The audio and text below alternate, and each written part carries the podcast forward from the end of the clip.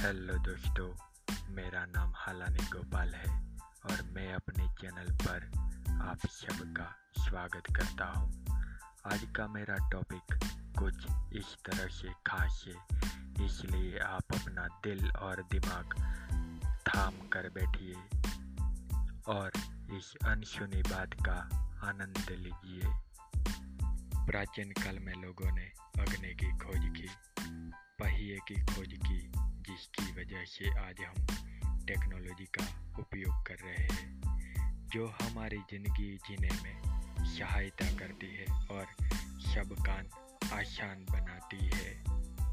हम सब जानते हैं कि आज से 200 साल पहले या फिर उसके आगे के समय में जाकर कर देखे तो हम सब लोकशाही में जीने वाले और हमारे शासकों को चुनने वाले लोग हैं, जो हमारी ताकत, एकता और भाईचारे को बढ़ावा देती है। प्राचीन समय में हम अपने राजाओं के लिए रणभूमि में जाकर अपना सर कटवा देते थे, और आज हम ज़िंदगी जीने के लिए अपने ईमानदारी, विश्वास, परिवार और भाईचारे के विरुद्ध हो रहे हैं। इसका मतलब यह नहीं है कि हमने अपने गुण को खो रहे हैं, मगर हम दूसरे लोगों से अच्छी ज़िंदगी जी रहे हैं, ऐसा दिखावा करने के लिए अपनी ताकत लगा रहे हैं। जो हमें स्वार्थ की ज़िंदगी जीने के लिए मजबूर करती है, ऐसा तो बिल्कुल ही नहीं। कि हम दूसरे लोगों के बारे में अच्छा सोच ही नहीं सकते। जब कोई मजबूर व्यक्ति को हम देखते हैं तो हमारे मन में उसके लिए हमदर्दी पैदा होती है और हम उसकी मदद करते हैं। उस व्यक्ति की बहुत अच्छी तरह से सेवा करते हैं। यही उम्मीद मन में लेकर के वो व्यक्ति हमें कोई उसकी सेवा करने के बदले में इनाम दे दे।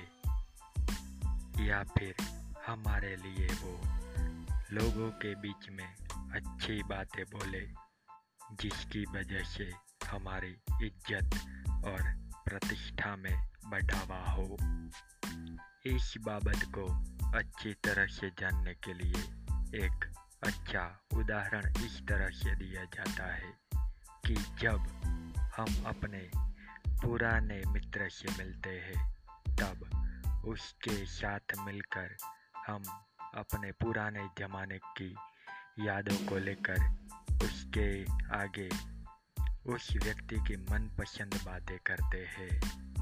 वो व्यक्ति जब छोटा था तो हमारे साथ उसका व्यवहार कैसा था और हमारा भी उसके साथ कैसा व्यवहार था उसी बात को लेकर हम चर्चा पर उतर जाते हैं।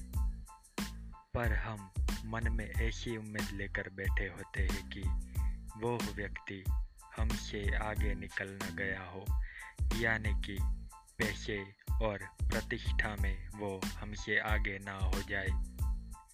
जब हम नई गाड़ी लेते हैं तो उसमें हम किस व्यक्ति को बिठाएँगे और किस व्यक्ति को नहीं बिठाएँगे? ऐसा आयोजन हम पहले से ही कर लेते हैं। उसका मतलब यह है कि जिस आदमी को, यानी कि जिस व्यक्ति को हम पसंद नहीं करते, उस व्यक्ति को हम, वो कितने भी मुश्किल में हो, उसकी हम मदद नहीं करेंगे। जब भी हम अपनी नई गाड़ी को लेकर घूमने के लिए जाए तो हमारे साथ हम किस व्यक्ति को ले जाए, उसका भी हम प्रबंध पहले से ही कर लेते हैं। इस समय मैं यह बात इसलिए कर रहा हूँ कि हम सिर्फ़ बोलने में ही लोकशाही का नाम लेते हैं, पर हम मन से दृढ़ लोकशाही तो नहीं है। जय हिंद।